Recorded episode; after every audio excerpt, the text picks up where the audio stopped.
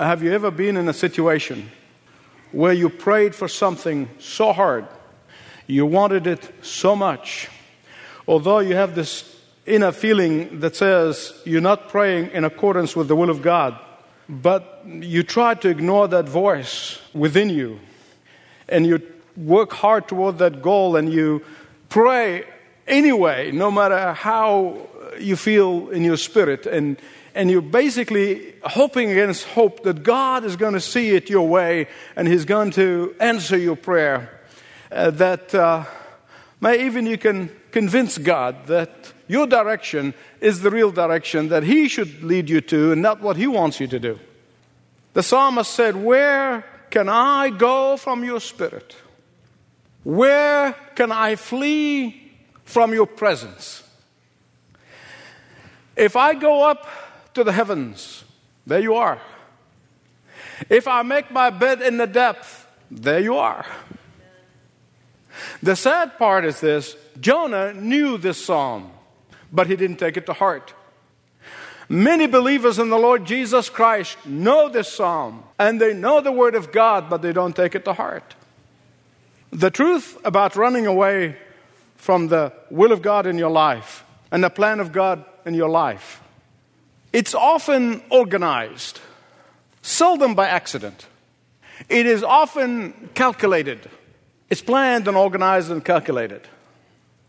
And that is why two of the saddest words in the book of Jonah are found in chapter 1, verse 3. What are these two sad words? Well, verse 3 of chapter 1, but Jonah.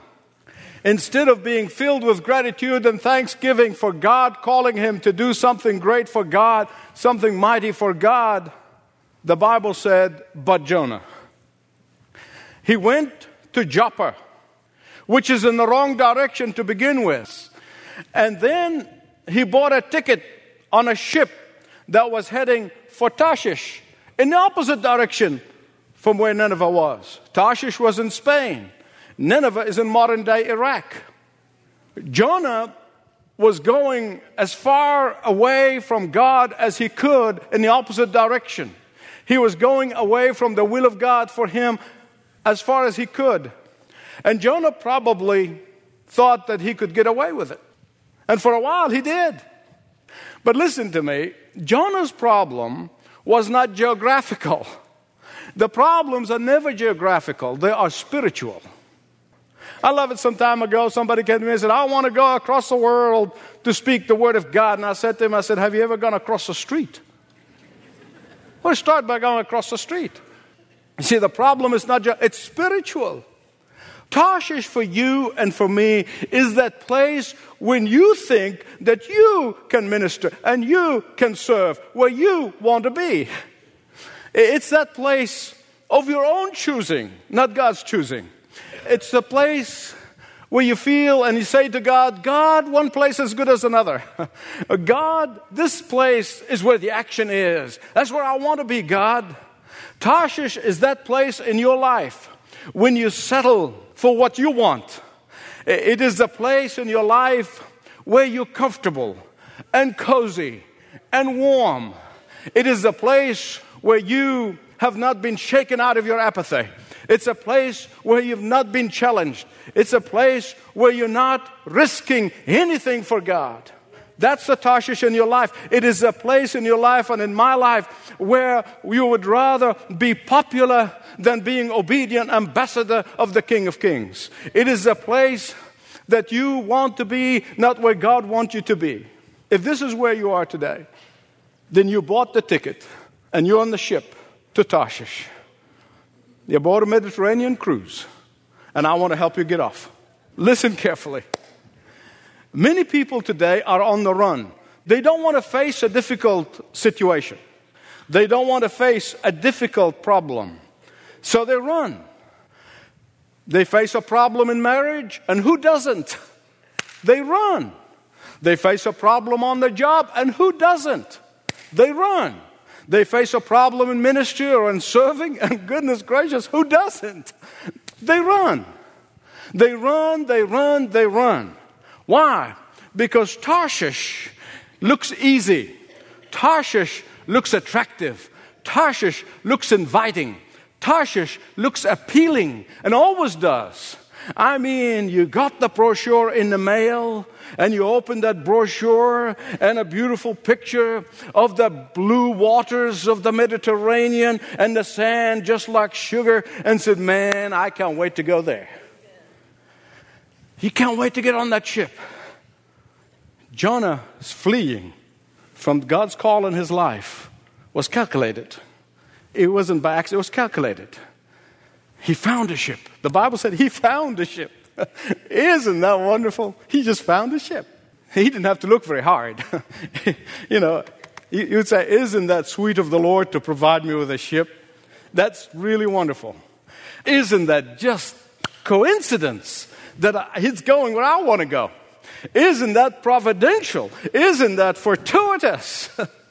it's like the guy who's trying to make the basket shot. They convince themselves that God surely must have plan B. And I want to be on that plan B because I can't keep up with plan A. Listen and read my lips. God does not have plan B, He only has plan A. And you either get on board or get off. That's your choice. Why else would be there a ship just waiting for him and it's going right it's on the dock there in Joppa and it was heading in the direction exactly where he wanted to go. Why would that ship be going exactly in that direction? God is good, isn't he? Oh, yes. I've been there. You can understand that, right? oh, man, you rationalize everything in your head and you say, wow, this must be of God. You know you're running away from the Lord. Oh, but things are working out. I must be all right. Surely God doesn't want me to go where I don't want to go. I heard people many times through the years God wants me to be happy. Beloved, listen to me. God wants you to be holy. Surely God does not want me to witness for Him in a potentially hostile situation, an environment. Surely He does not want me to take a stand for Him and jeopardize that lucrative business deal that I've been working on. Surely He does not want me to stand out like a sore thumb in the workplace. Surely God does not want me to be a killjoy with my friends at school. Surely, ah, I can settle for plan B. God is going to accommodate to me. Surely not I, and definitely not them. Now, the problem is running away from the will of God and being obedient to the Word of God feels good in the beginning. It really does. You know, when the Bible said sin is pleasurable for a moment, a lot of people think they're just sexual sins. That's all sins. Disobedience feels good in the beginning, but then you have not been able to see that storm that's on the horizon. Only God could see that storm because the Bible said He sent it. It's several weeks away. Beloved, make no mistake about it. There is a whole lot of cost to you and to me for running away from the Word of God and the will of God and obedient to God than just the price of the ticket to Tarshish. There's a whole lot of cost that you have not seen yet. But you know, the darndest thing that I just will never understand until I get to heaven. And the question is this why God does not just whack us in the head as soon as we start going in the wrong direction. I, don't understand. Why doesn't God do that just with everybody? Why does it just be like, you know, in those movies, you have that invisible thing that comes up and you try to get through it and you can't get through it? I mean, why God doesn't do that? why, why God was patient with me? I can tell you why. After 45 years walking with the Lord, I can tell you that the Lord is an extremely patient God. He is very gracious God. He is a persevering God. He is a kind God. He is a compassionate God. He is a long suffering God. So much so that the Apostle Paul warns us do not misunderstand the patience of God. Do not misconstrue the patience of God. Do not tempt the patience of God. And just as Jonah finished rationalizing all the things that are happening in his life. Oh, I must be in God's plan B because I didn't like plan A. And just as he uh, finished thinking that he got away with it, and just as he began to feel that beautiful sea breeze of the Mediterranean air, and he, and he began to relax, and in that cruise ship, trouble began. Look at verse 4. Look at verse 4. The Bible said, Then the Lord sent a great wind on the sea. Oh my. What happened? what happened? He trudged these 60 mile, and he probably walked. Most likely he would have walked 60 mile. I don't know how long it took him. Nothing happened. He didn't fall and stumble and break his leg. You know, oh, God must be in this. then, there, he found the ship, and it happened to be fortuitously, it's just, just there. How lucky is that, huh? How unusual. That is the ship that is going as far away from Nineveh as you can get back then. What an opportunity that God has provided for me to go to Tarshish. One place as good as the other. And so he pays for his ticket by his American Express credit card. He learned never to leave home without it. So he paid for it. And he boarded the ship, and the ship took off. Oh, I must be in God's plan B. We don't know how long before the storm was brewing. We, don't, we really don't know. Back then, it took them weeks, sometimes even months, to get from one end of the Mediterranean to the other. We don't know how long. And just as Jonah began to get used to breathing that beautiful fresh air of the Mediterranean that helped him sleep so soundly. And just as he was sleeping so soundly, thinking to himself, oh man, it can't get better than this. I want to share something with you that I learned the hard way. God is going to accomplish his purpose with you or without you. God is going to accomplish his purpose. Ephesians chapter 1 verse 11 Paul said God accomplishes all things according to the counsel of his will.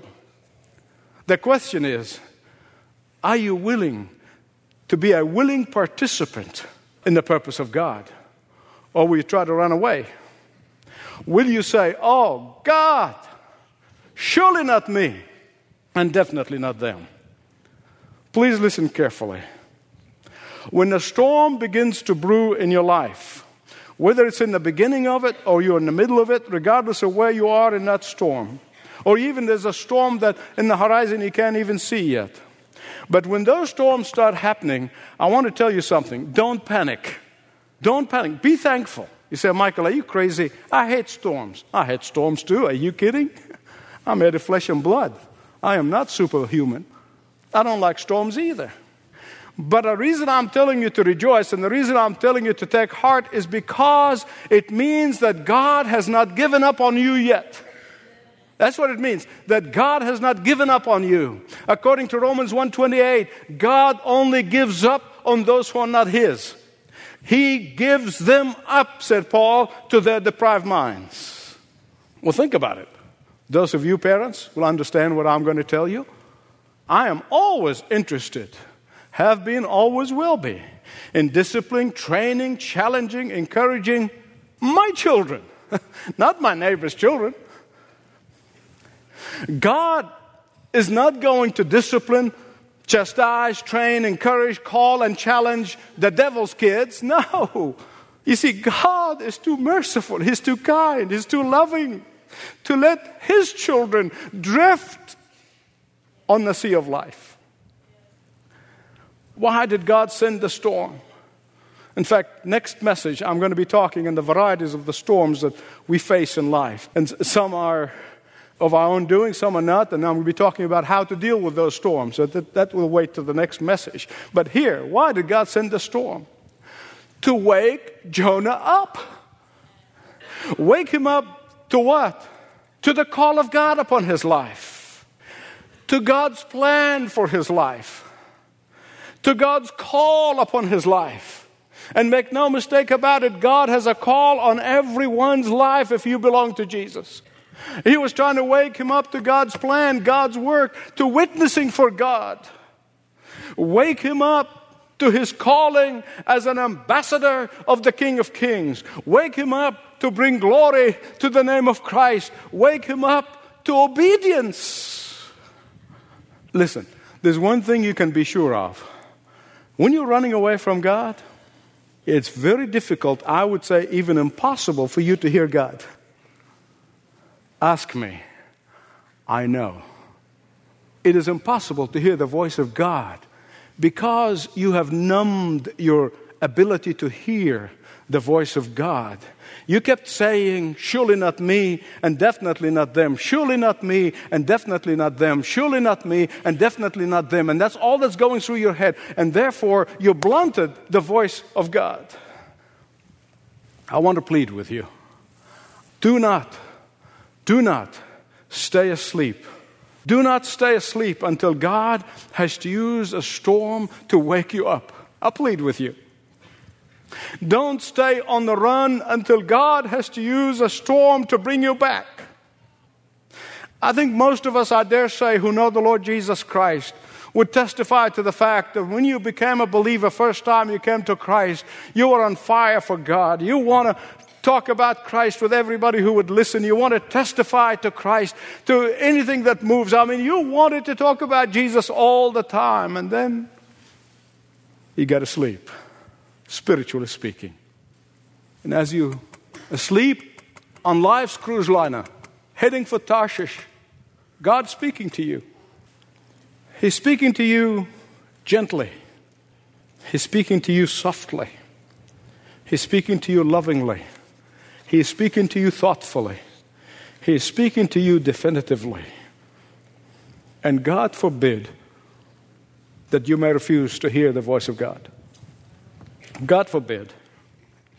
Even the pagan sailors were praying to their gods. Look at verse 6. The pagan sailors, they were praying to their God. And listen to what the captain said to Jonah. He said, uh, How is it that you're sleeping? Get up, call upon your God. Do you have a God? Oh my. if you don't have a God, he probably said, Listen, you know, on this ship we carry a lot of gods. It's in the hull of the ship. We got a lot of statues down, one for Baal, one for Ashtaroth, and we carry them. We bring them back and forth across the land. There's a god, the Dagon god, down there in the bottom. Go and get a god and pray to him. Find a god and pray to him. Choose one. Listen to me. Those were veteran seamen. They've been up and down the Mediterranean. They know they've experienced every storm known to man. But they recognize that this is not a usual storm. This is a divine storm. They recognize that. The pagan people. They recognize that this kind of storm has been sent by the powerful God. Poor old Jonah. I mean, I, I, can imagine him, you know, waking up, rubbing his eyes. and he says, What? Pray to what? What, what God? What do you mean? You don't understand.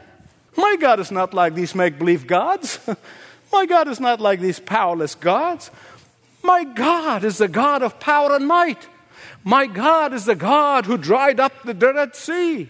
My God is the God who brought the water of the Red Sea and flooded out the mighty Egyptian army. My God is the God who parted the Jordan River. My God is the God who destroyed the walls of Jericho with a shout. My God is the God who tells the sun to rise every morning and it obeys. My God is the God who puts all the stars in the heavens. My God is the God who named all the stars in the galaxies. My God is the God who made all of the oceans and all of the seas and all of the land. And furthermore, I'm running away from that God. can you see the irony here? I mean, can you see that? Imagine these pagan captain. I must be incredulous. I mean, looking at Jonah and hearing him, and he says, Best of luck to you, buddy. You're running away from this kind of God. How can you do that? How can you run away from that kind of God? Beloved, let me tell you something. It's a sad moment, is it not? When an unbeliever rebukes a believer for his disobedience. Isn't that sad? When an unbeliever says to you, Why haven't you told me about salvation? Why haven't you told me about heaven? Why haven't you told me about Jesus? Why haven't you told me about eternal life? Why haven't you told me that I'm sinking eternally without Christ and I desperately need Him? Well, look at verses 8, 9, and 10. So they asked him, Tell us, who is responsible for making all this trouble for us? what did you do? Where do you come from? What is your country? From what people are you? And Jonah answered, I'm a Hebrew. I worship the Lord, the God of heaven. That's how all the pagans knew Jehovah to be, the God of heaven, who made the sea and the land. This terrified them, and they asked, What have you done? and it goes to say, this is Jonah writing here. He says they knew that he was running away from the Lord because he had already told them so. Now, beloved, listen to me. A powerless Christian is a pitiful Christian. I want to repeat that. A powerless Christian is a pitiful Christian. Jesus said, if the salt loses its saltiness, it is no longer good for anything. Christian, please listen to me. You are created to be a powerhouse for God. You have been created and redeemed to speak for God. You have been created and redeemed to testify to God. You are not created and redeemed so that you might just serve on a couple of boards, give a couple of dollars, attend a couple of meetings. No, and a million no's. And the captain question to Jonah ought to be the question to every single person who's listening. Where do you come from? What is your country? From what people are you? Answer I am redeemed by the blood of Jesus Christ, the Son of the living God. Huh? I am called by God to reconcile others to Him. Oh, but I told God, surely not me and definitely not them. Why? Well, I found me a ship. I found me a ship. And it felt easier to just cruise along Christian highway. The question is really not necessarily why, although it's important, but the question is what.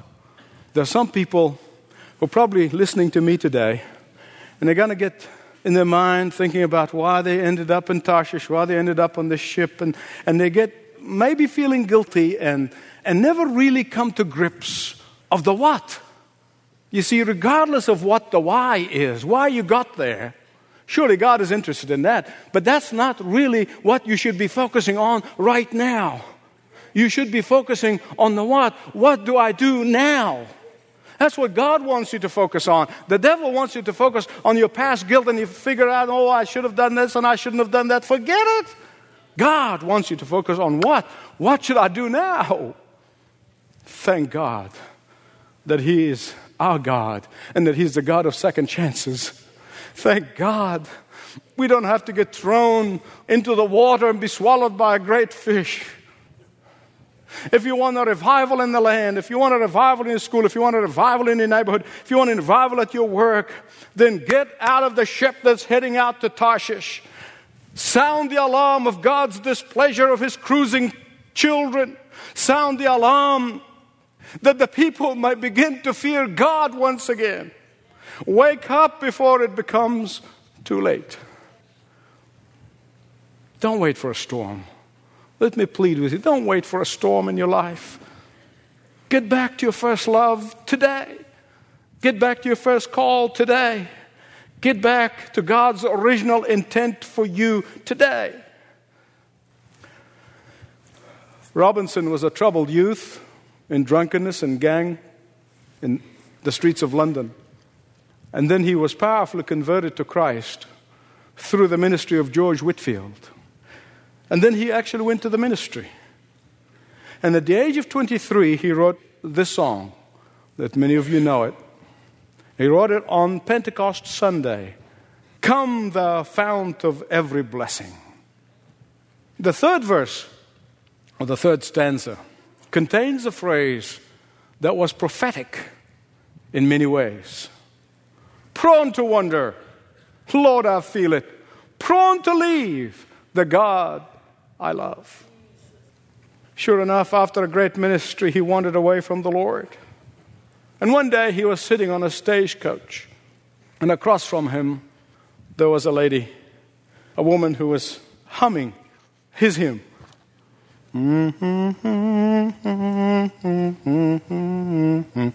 And then she began to engage him in conversation.